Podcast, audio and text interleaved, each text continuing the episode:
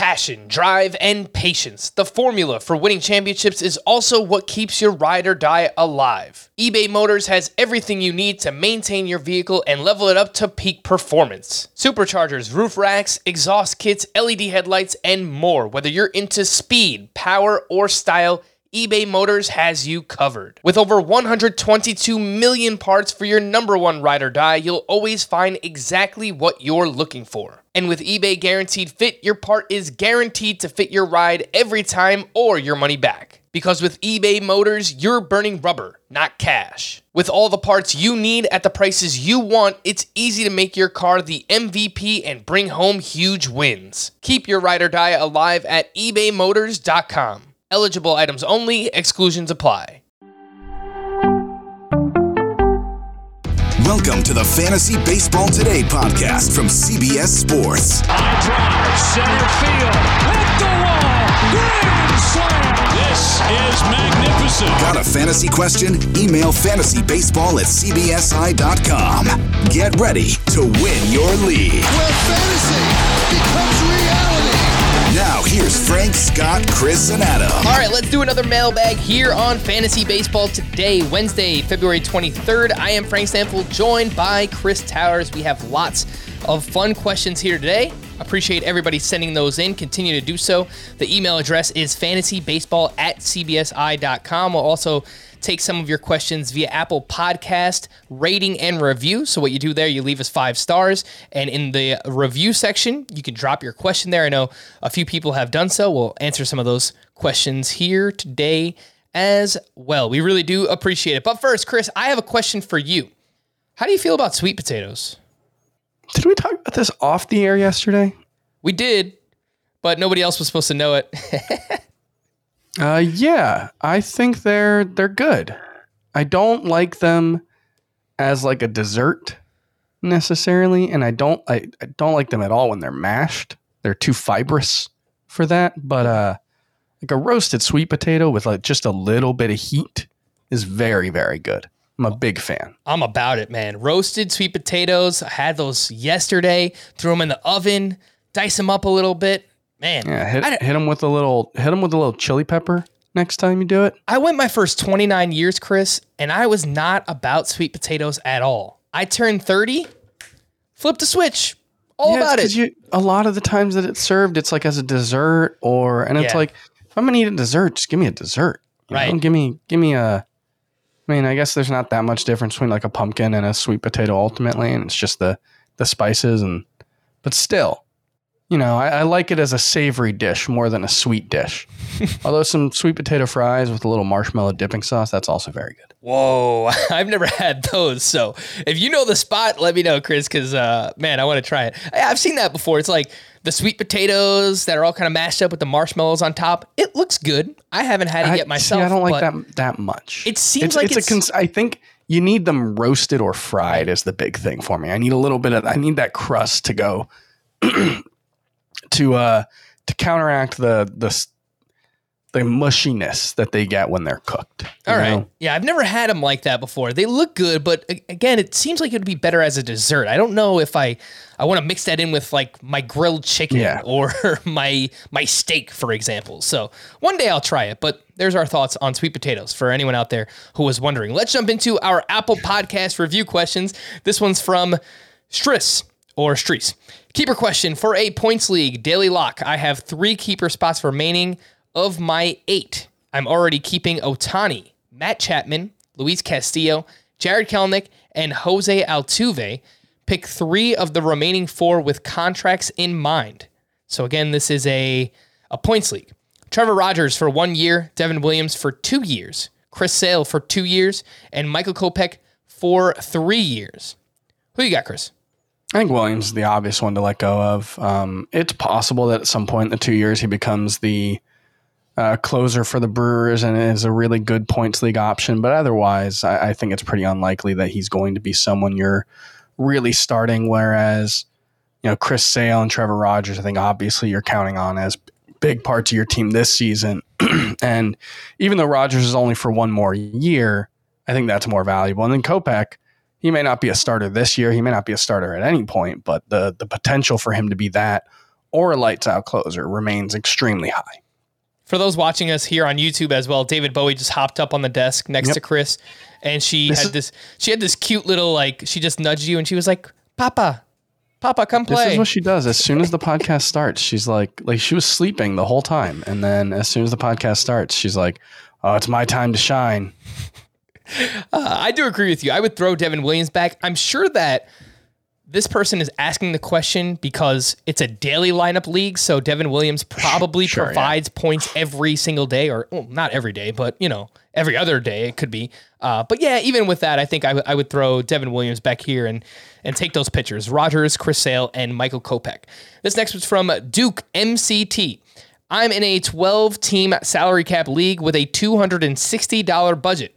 We start 10 pitchers, no starting pitcher or relief pitcher designation, two at each infield position, five outfielders, and a utility spot. So, pretty deep starting roster on this team.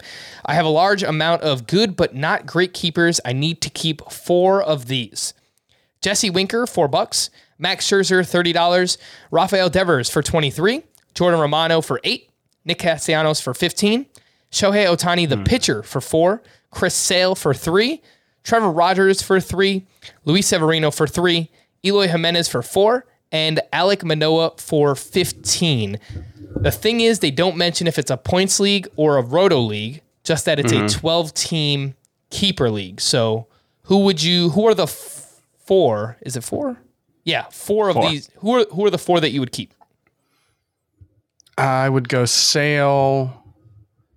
I would go Eloy. I would go Devers, and I would go with I think this last one's tough, Chris.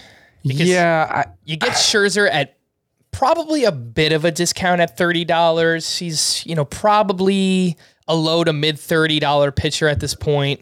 Yeah, but in a in a keeper league, that's going to get pushed up. So he could get, Right. you know, it wouldn't be a shock if he got to forty. Yeah, and Trevor Rogers is a three dollar pitcher, whereas you know where he's going to go this year, he's probably like a ten to fifteen dollar pitcher somewhere in that range, and Yeah. obviously he has breakout ability. So I think I would go with Rogers, but it's close. I think I would go with Rogers as well, and then you know, basically that gives you an extra twenty seven dollars to play with, and it, it mostly just comes down to what's more likely.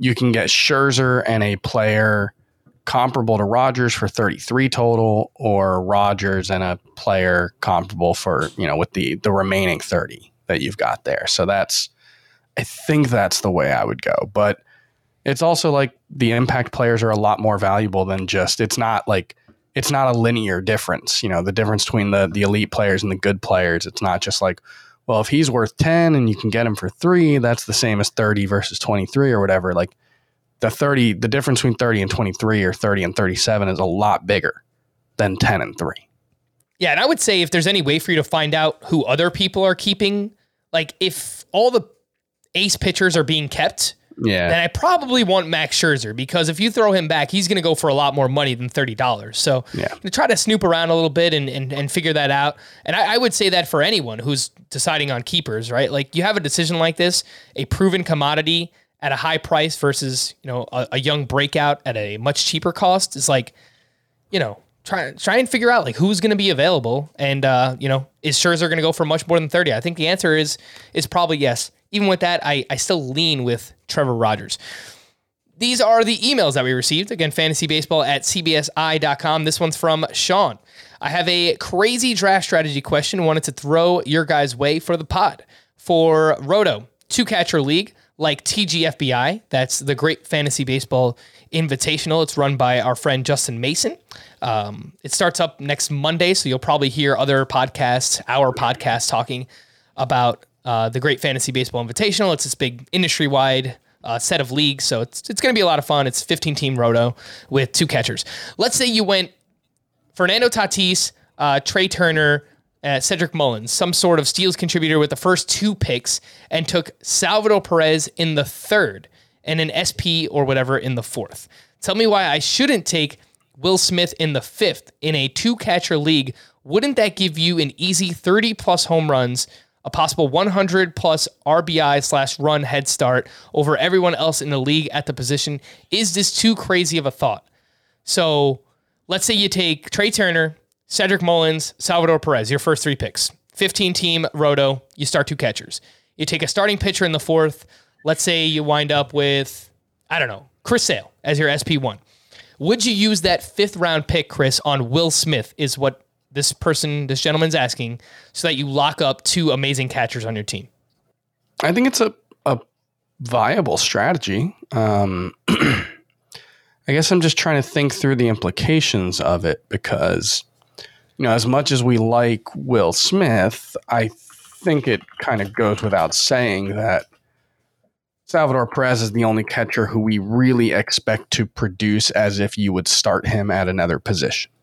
You know, like last season, I, I guess Smith hit 258, 171 runs, 76 RBI, 25 uh, home runs. Like that's that's pretty fringy at any other position. You know, like that's not that different from what like Josh Donaldson did in you know I a somewhat similar amount of playing time, and Josh Donaldson's going outside of the top 200 right now. Yeah. So it's like, yeah, that'll give you an edge at catcher. But the edge at catcher doesn't, it, it's not just like, you're not just trying to get an edge at catcher. You're trying to get the most number of home runs, RBI runs, etc. And I'm, I'm just not sure that that gives you that edge. But it, it's it's honestly something that I, I might have to you know dig deeper into because it's entirely possible it's viable. Yeah, I, I get just- it. Uh, look, especially in a two catcher league, like you set yourself apart from the rest of the league in a 15 team league to get those two guys as your starting two catchers. Yeah. But you also have to remember it's the opportunity cost. So when you take Salvador Perez at the 2 3 turn in this format, you're also passing up on guys like Tim Anderson or Yordan Alvarez or Whit Merrifield or Teoscar Hernandez. I mean, these are legitimate hitters. Not that Salvador Perez isn't, but they're going to do it over the course of you know an entire season, likely more playing time. And, and look, catchers just have more risk of getting hurt. So I don't I don't And, mind and doing it. Perez isn't the issue, I think. Yeah, it's it's doing it for both. Yeah, and, and specifically for Will Smith, who, if he wasn't a catcher, I mean, he's what, 26?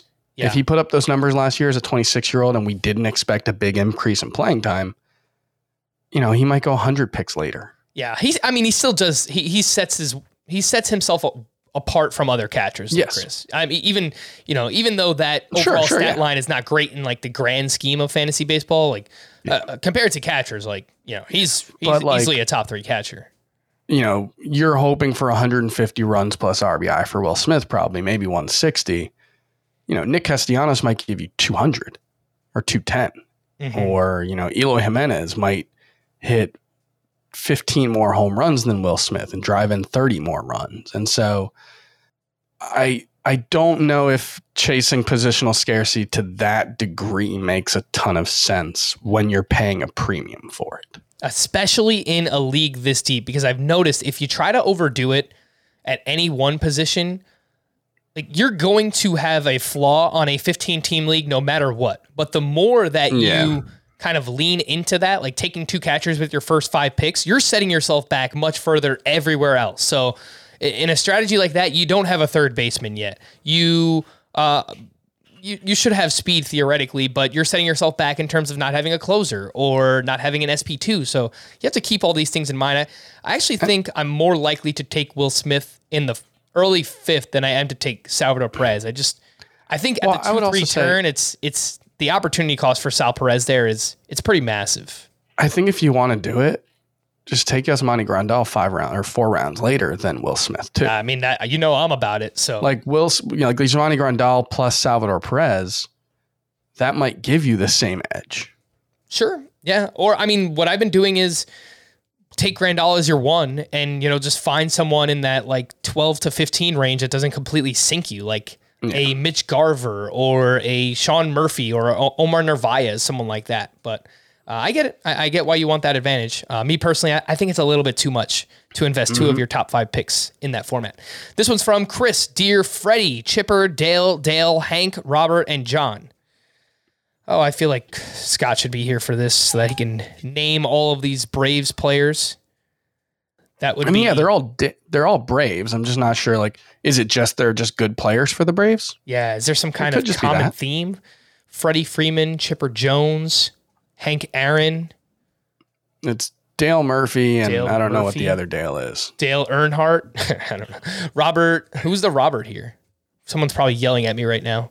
John, Yeah, John Smoltz. yeah. That's the that's the one I don't know. Yeah, I don't know. Let us know, Chris, not you, the guy who emailed us in. A couple keeper questions for you. I have a 10 team 5x5 traditional daily head to head league. We can keep up to three, costing your highest picks available, picking 10th in the fourth round and a snake the rest of the way. Should I keep all the offense and a category elites I can and hunt value starting pitchers later, or try to balance things out a bit with my keepers? The easy choice keepers are Juan Soto and Shohei Ohtani, but thinking hard about who to keep last Luis Robert, Brandon Woodruff, Salvador Perez, Yordan Alvarez, or Jacob DeGrom. What do you think? Hmm.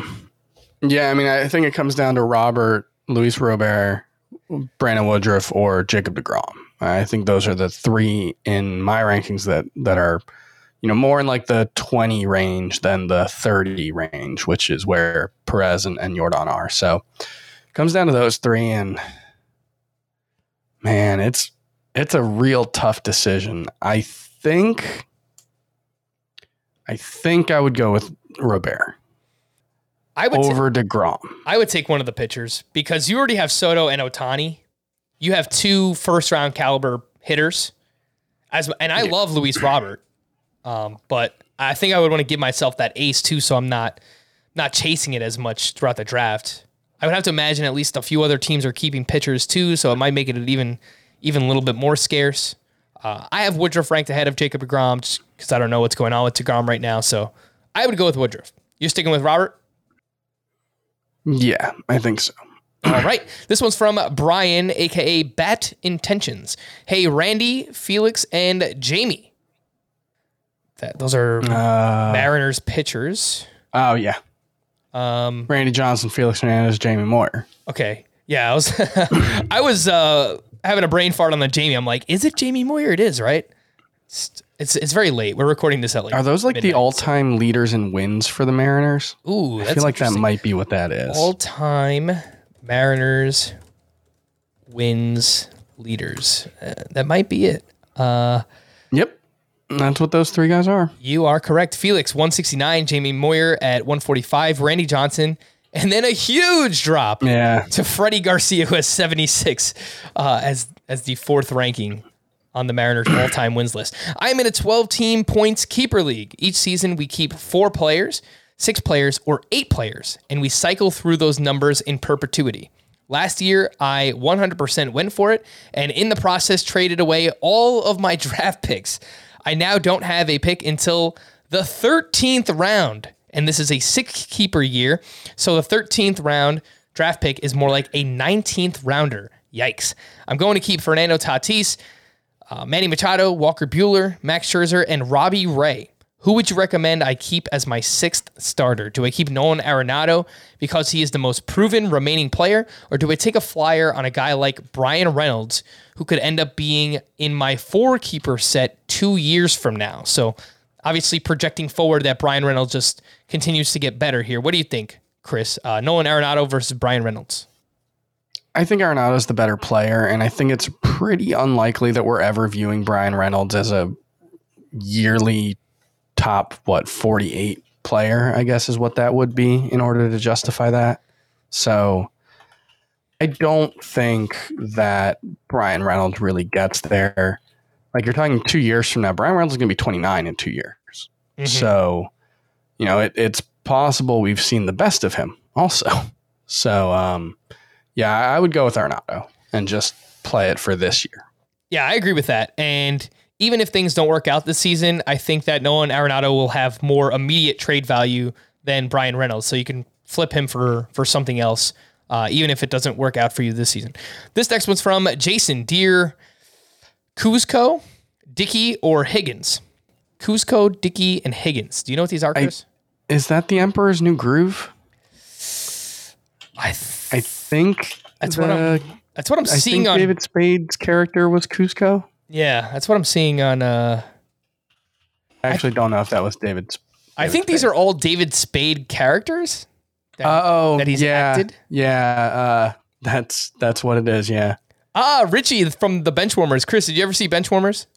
I have not seen Benchwarmers. Oh, it's so good. It's so cheesy, but it's so funny. Oh my gosh. That's uh, that's there you go. Good good call on oh the man.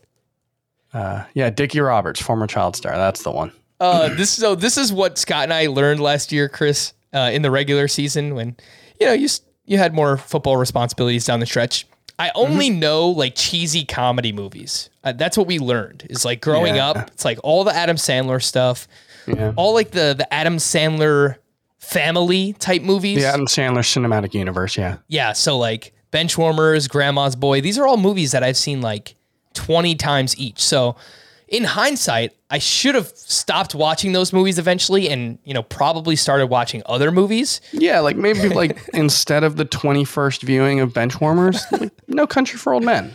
Right. know? I've never seen it. Like I, I Similar vibes. I probably should see it, but it's a hilarious movie for anyone who hasn't seen it. Uh, No, last, I mean, Grandma's Boy is pretty good. It's great. Last year was my first year in fantasy baseball, and I learned a lot. My league is my league is a head-to-head points daily lineup league. I was wondering what your draft strategy would be going into this year. I'm thinking going starting pitcher heavy.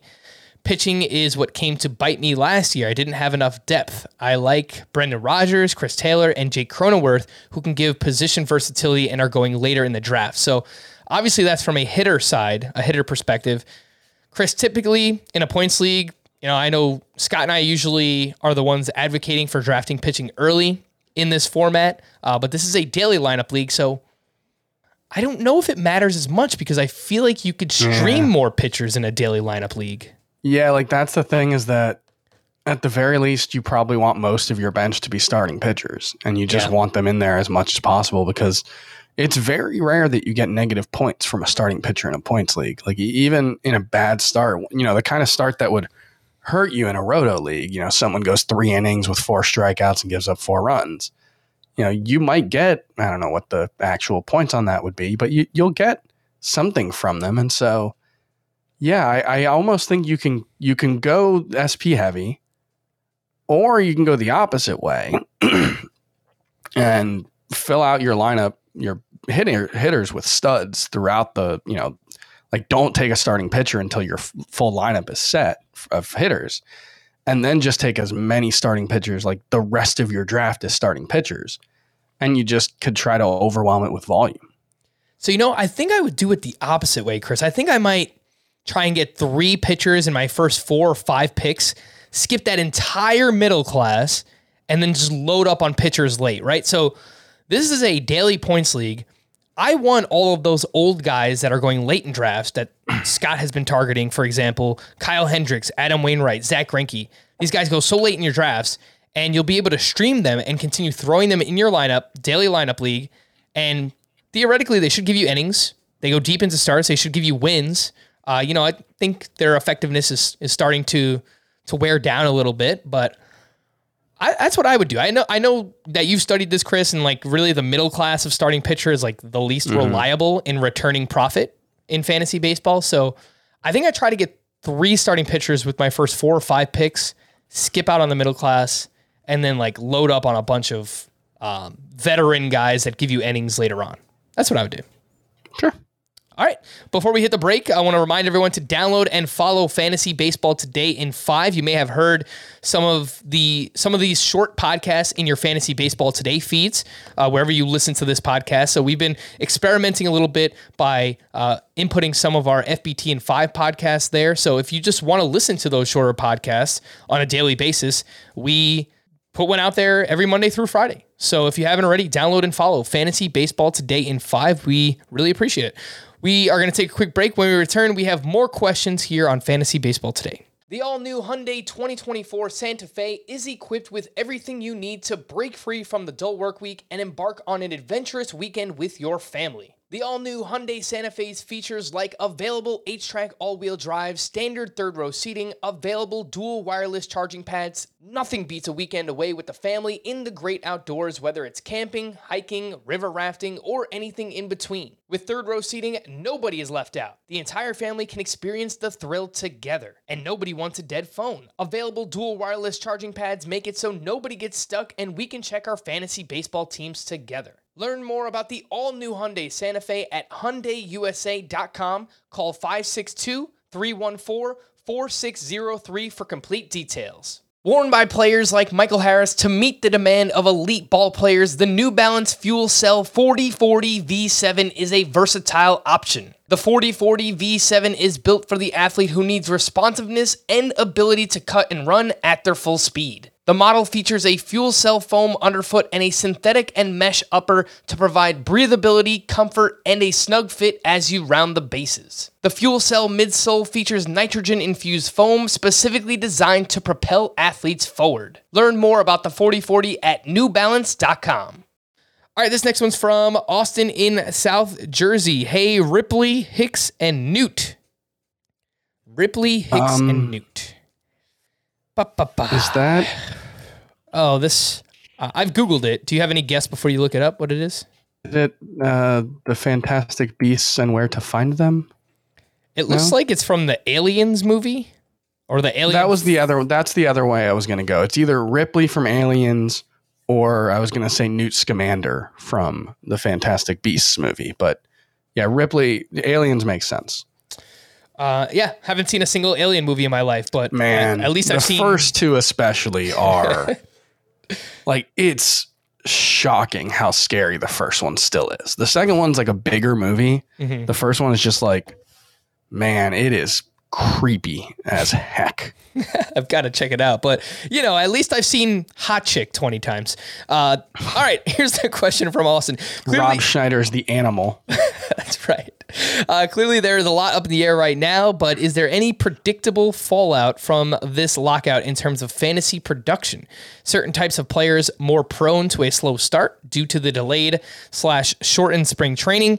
Slow starts for players who are currently unsigned and will need quick acclimation to their new team, like Nick Castellanos, Carlos Correa, Freddie Freeman, etc. I think it's a good point, one that we really haven't talked about much recently or at all, to be honest. But yeah, like once the lockout ends, there's going to be this flurry of movement because all of these mm-hmm. players are still free agents. There's trades that need to happen. And basically, MLB is going to tell players, hey, you have to report to your teams in like three days. And Yeah. these guys might not sign contracts in three days. So I think that this is a fair concern. I think that there's still a, like a lot needs to happen in terms of like shaking out bullpens. There's relievers that need to be signed. There's uh, Craig Kimbrel hopefully gets traded somewhere. Um, I think that these are all fair concerns. Chris, have you thought about this at all in case we get a delay to the season? Well, I think the problem is, as we, you know, I think learned in 2020 is those are there are going to be players affected by it. I don't think there's any way for us to know. Yeah. You know, some players like we, we do have evidence to suggest that players who switch leagues, you know, in the off season and in season perform worse, especially hitters. You know, that's but that that doesn't apply to everyone, you know, and, and it doesn't apply to everyone equally. And it's, you know, a trend. And so, you know, if Freddie Freeman switches leagues, I think you could say, well, maybe there's a little more risk there that something like what happened to Francisco Lindor last year happens to him. But I don't think you would want it to be a significant part of your decision making process. I think, you know, it's a it's a potential tiebreaker, but everything else that we're talking about, you know, players who might have a slow start because of delayed spring trainings, I I just don't think we know. Like, I, and I don't think there's any way we can know unless some player just comes out and says, like, "Hey, man, I'm not ready for the season." Which I think there were some like, there were some quotes from like Christian Yelich before the 2020 season that we like that I saw flagged afterwards that were like, "Oh no, he talked about how they like didn't feel their offense didn't feel quite prepared for the season." Yeah. Um, so it's entirely possible that we'll find that out, but I don't, I don't think there's anything that we can know right now um, that would really help us there. The one exception might be if we only get a four week spring training. Maybe veteran pitchers are more ready to pitch full workloads at the start of the season. And, you know, maybe you're someone like Trevor Rogers, you know, might be limited to 65 pitches in his first start and would work up. And so maybe you lose, I don't know, 10 innings in the first month from him. And given the concerns about inning workloads for guys like that already, maybe that just further messes them up. But then again, you know, 2020 didn't exactly go how we expected it. Mhm. Um, so I don't know. Uh, it's it's all interesting to think about, and I think there's there's some interesting thought exercises. But as far as like impacting your approach for fantasy, I, I'm not sure there's much there. A few names that come to mind. I think you should pay attention to the players who are injured because if the season is delayed at all, that only helps them and their ability to return whenever the season starts. So let's, for example, let's just say the season doesn't start until May 1st. Ronald Acuna then should probably be a top three player in your fantasy league because I think he's probably going to be good to go by May 1st. I mean, I'm not saying that's going to happen, but that's an example of something that you should pay attention to. Or just players coming back from injury. Charlie Morton off the broken leg. Uh, Jameson Taillon is coming back from an injury. DJ LeMahieu's coming back from surgery. So anyone coming back from an injury, the inverse of that is Ramon Laureano, who is suspended for the first 22 games of the season, regardless. If there is any kind of shortened season, that just means he's missing a larger percentage of the season. So he was like the one that comes to mind. Plus, like, Yeah. I guess a few slow starters in general, like Paul Goldschmidt has been a slow starter the past couple of years, and Luis Castillo. Well, actually, if the season starts in May, it won't be cold anymore. So maybe it actually Well, that's helps the thing Luis is that there are Castillo. so like Rafael Devers, I think, has historically Right. been a slow starter, but how much of that is cold weather versus how much of it is just? I mean, it, it could just be random. I, I remember Adam LaRoche, I think, was the guy who just like I can't remember if for the first few years of his career he was always really good in the first half and then bad in the second half, or the opposite. And it was this like big thing that you couldn't you couldn't trust Adam LaRoche in one half of the year. I don't remember exactly which one it was. I, th- I think it was he was better in the first half than the second half, and it was this thing where ah, you, you got to trade Adam LaRoche and in the second half or whatever. And then it turned out that as he got more experience, it was just kind of random. And overall, over the course of his career, there was not much of a difference between how he performed. Um, so I don't know how much to take about take from that. You know, All right. Uh, this next was from Ben. Dear Jim, Scott, and Albert. I've had some. T- I I looked at this beforehand, so I've had some time to think about it. You got those? You got it, Chris? Jim, Scott, and Albert. Saint. St. Louis. Oh, uh, yeah, yeah. Cardinals mid two thousands. Right. Uh, Jim Edmonds, Scott Rolen, and Albert Pujols. Love the content. Keep up the great work. I play in a 10 team head to head categories league, 5x5 with OBP instead of average and quality starts instead of wins. I unfortunately finished last in the league last year, but based on our league rules, that means I get to pick my draft position. Is there a spot in the draft you guys typically like to select from? I'm leaning towards four to five to hopefully get a five category stud like J Ram or if any of the top guys fall, but would love to hear your advice. well, you know, if any of the top f- few guys fall to you know four or five, and you can take them there, you could just take them at number one. But you'd have an earlier second round pick. Yeah, yeah. I historically, and I believe this is true in both fantasy football and fantasy baseball. The highest win rates tend to be for the first pick. Now, some years there are clearer number one overall players than others, or, um, but I don't know. In terms of just like, who do you think is the best player in fantasy this year? I don't think that there's a consensus answer. Like, But that's just because of Fernando Tatis's injuries. correct. Yeah. If if, if he you if we didn't have injury concerns about him, he'd be the clear like they, it would be like my early career Mike Trout level certainty about him. right, correct. I agree And with that. So I kind of think it might be overthinking it to drop to five to get Jose Ramirez in the belief that we are good at collectively assessing the risk of someone like Fernando Tatis to struggle, suffer a season ending injury or a, an injury that just ruins his season. And to assess the likelihood of that versus the likelihood of that happening to any other player. Um, because, you know, as we've seen over the last few years, that happened to Cody Bellinger out of the blue. It hap- it's happened to Mike Trout multiple times. You know, it, there's a chance it happens to any of the guys. Um, and I don't, I don't know if the, I think Fernando Tatis is still valuable enough that I would just take the number one pick. And that is what I did in Tout Wars. Um, you know, we did a Kentucky Derby style uh, pick, and I think that's what it's called, right? Yep, Kentucky Derby style. So basically, you put in order the preference of what picks you want. And I just put number one, number one. And I had the fourth order, fourth pick, but I ended up with the number one pick. And I'm perfectly happy with that because I do like, I think the gaps between guys at 18 and 24 or 19 and 24 are, that's where things start to get a lot more muddy and where draft position matters less because you can't predict who's going to be there. You know, this is the one spot in the draft where you can say, I've got my guy. No, and I, I agree with that. It- you have to know yourself as a drafter too. If you like having the wheel Yeah. pick and you you know having those two picks in a row, and you know you don't have to worry about paying attention to both sides of the draft, and you know if if someone's starting a run, a positional run one way or a categorical run the other way, just take the first overall pick, and then you have the wheel pick every round throughout the you know every turn of the draft, and, of course you get Fernando Tatis, so obviously that that's great as well, but.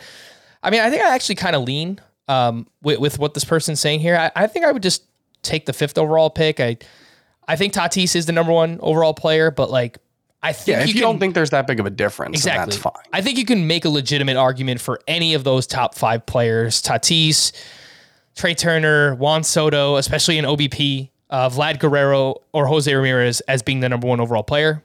Sure. And I wouldn't have a problem with it. So uh, I would take fifth and then have the the earlier second round pick. But you heard both sides of the argument. Uh, this one is from Jacob. Hello, 2010, 2012, and 2014.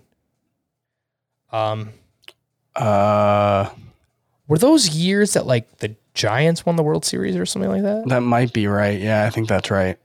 Uh, all right, I'm gonna look up World Series winners and we'll uh, we'll figure that out. I'm pretty. I'm pretty sure that's what that is. That's what I was thinking, Yeah. but I, I thought it was the Red Sox. Oh, don't say that, Chris. Come on. The Red Sox. It wasn't the Yankees. that is for certain. Here's the question. Love the podcast. First, a trivia question. Are you ready, Chris? I want to make sure that you're dialed It in. was. It was the Giants guys. Ha! Ha! Look at me. Um, all right. First, a trivia question. Who is the only player on NFBC through February 16th who has never been picked 1.1, but has also never been picked lower than pick nine? Hmm. Okay, let me. I'm going to pull up a list of players, but not the ADP. Hmm. Just to be clear, I'm not cheating. when I get this Cheater. right. Chris is a cheater. I'm gonna say. I'm gonna say Bo Bichette. It is Bo Bichette.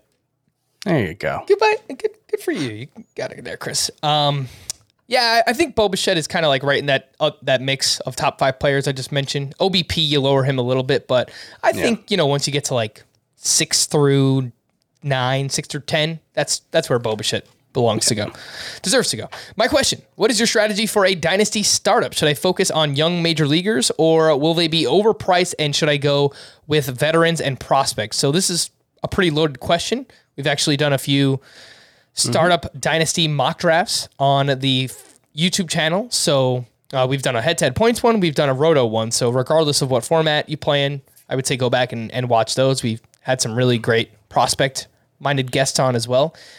But uh, Chris, typically I like to draft in the 23 to 28 year old range. So I can compete, but everyone's like kind of getting better together at the same time. And so like the window is is open. I, I typically don't target the top prospects very early. Um, like there's so many good prospects. I feel like even if you wait until you know round eight or later, you'll still get a really good prospect haul in, in your dynasty startup. So And generally speaking, I think top prospects who haven't made it to the majors, especially, are probably I would guess their hit rate is a lot lower than it is for players who are drafted in the same range in dynasty leagues, just because the top prospect hit rate is not as good as we often want it to be. You know, like the the the top ten guys. If if fifty percent of the top ten guys in a given year turn into above average major league players, that's a really good year for prospects. You know, it's a it's a the the attrition rate for guys through each level is really, really high. I, I think you can, it just kind of depends on how you want your first couple of years in the league to go. Because you look at the most recent Roto Dynasty draft we did, I wasn't in that one, but here's some where some of the old guys went. DeGrom in round four, Semien round six, Perez, Salvador Perez round six, Scherzer six, Springer seven, Gausman eight, Jose Abreu 10, Charlie Morton 12, uh, Yasmani Grandal 17, Clayton Kershaw 17, Joey Votto 18, Nelson Cruz 22. And so, like, you look at all that and, like, man, if you want to win in the first couple of years, you could just take a bunch of those guys, have a really, really good team right now, and then understand that at some point you're going to have to rebuild. And it's a question of whether you would want to rebuild in three years or right now if you go super youth heavy. And I don't want to be a cynic, but we all play fantasy baseball and we know that not every league lasts. And so you might only get three years in a league, in which case, if you've got a five year plan, well, congratulations on donating your entry fees. Right. Um, so I do think, generally speaking, in Dynasty, and this is true of baseball and football, I don't think you should be thinking much further than about three years in the future. So if you've got a guy who's 27 and you've got another guy who's 24 and you think they're exactly as valuable right now as each other, I don't really think there's much difference between the two of them because you wouldn't necessarily expect, or it might be even better to say 24 and 21 because that 24 year old is going to be 27 at the end of the next three years there's no real reason to think that that's just going to drop off any any quicker or with any more certainty than the 21 to 24 year old. So the 24 year old will probably be more of a discount and uh, ergo a better value. So I I generally think the deep future tends to get overvalued in a lot of dynasty leagues, and I think the uh, the immediate present can be undervalued. So I like um, I like the idea of playing for now.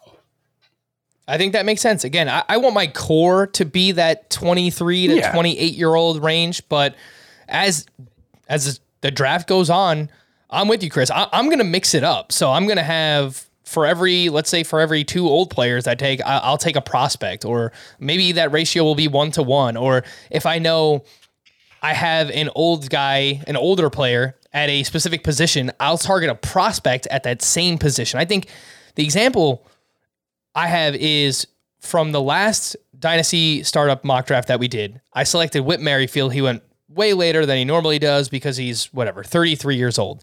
And then later on in the mock draft, I selected Nolan Gorman because he's a second base prospect for the St. Louis Cardinals. And that way it kind of covers yourself. All right, as Whit Merrifield kind of gets phased out, hopefully Nolan Gorman is coming into his own. So that's one way I would say pay attention to it, where if you take older players, maybe try and take younger prospects with all this upside at the same position to kind of cover yourself, cover your bases. So and just to to illustrate a point on the prospect thing, um, I'm looking at a mock a prospects only mock draft that we did in 2019, so before the 2019 season. And these were the first 16 picks Eloy Jimenez, Michael Kopech, Nick Senzel, Kevin Maitan, oh my God, Cody Bellinger, Blake Rutherford, Jason Groome, Kyle Tucker, Eric Thames, I guess, would have technically been prospect eligible. I don't know. Uh, Mickey Moniak, Alex Verdugo, Vladimir Guerrero Jr., Corey Ray, Yadier Alvarez, Ian Happ, Mitch Keller.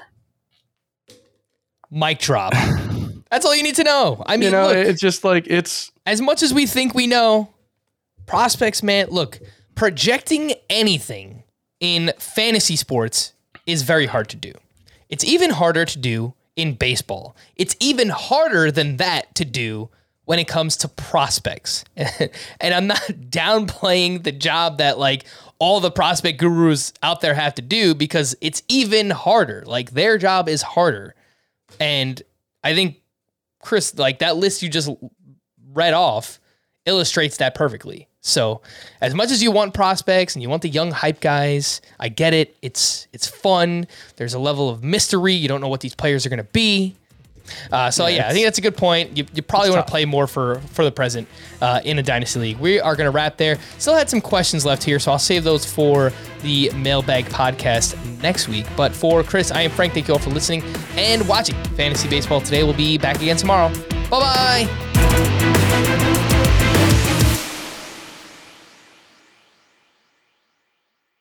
If you've ever been in the market for a new home, you know home shopping can be a lot. There's so much you don't know and so much you need to know. What are the neighborhoods like? What are the schools like? Who is the agent who knows the listing or neighborhood best? And why can't all this information just be in one place? Well, now it is on homes.com. As somebody who's been through this, I can tell you these features are so, so incredibly valuable. They've got comprehensive neighborhood guides and detailed reports about local schools, and their agent directory helps you see the agent's current listings and sales history. The area you live in is just as important as the house itself. You can get to know a neighborhood without ever setting foot in it. Say you're a really active person. You could find out about the nearest parks. Do they have a baseball field? Maybe you want to join a softball league like Chris and I play in. Also, Homes.com collaboration tools makes it easier than ever to share all this information with your family. It's a whole cul-de-sac of home shopping information all at your fingertips. Homes.com. We've done your homework.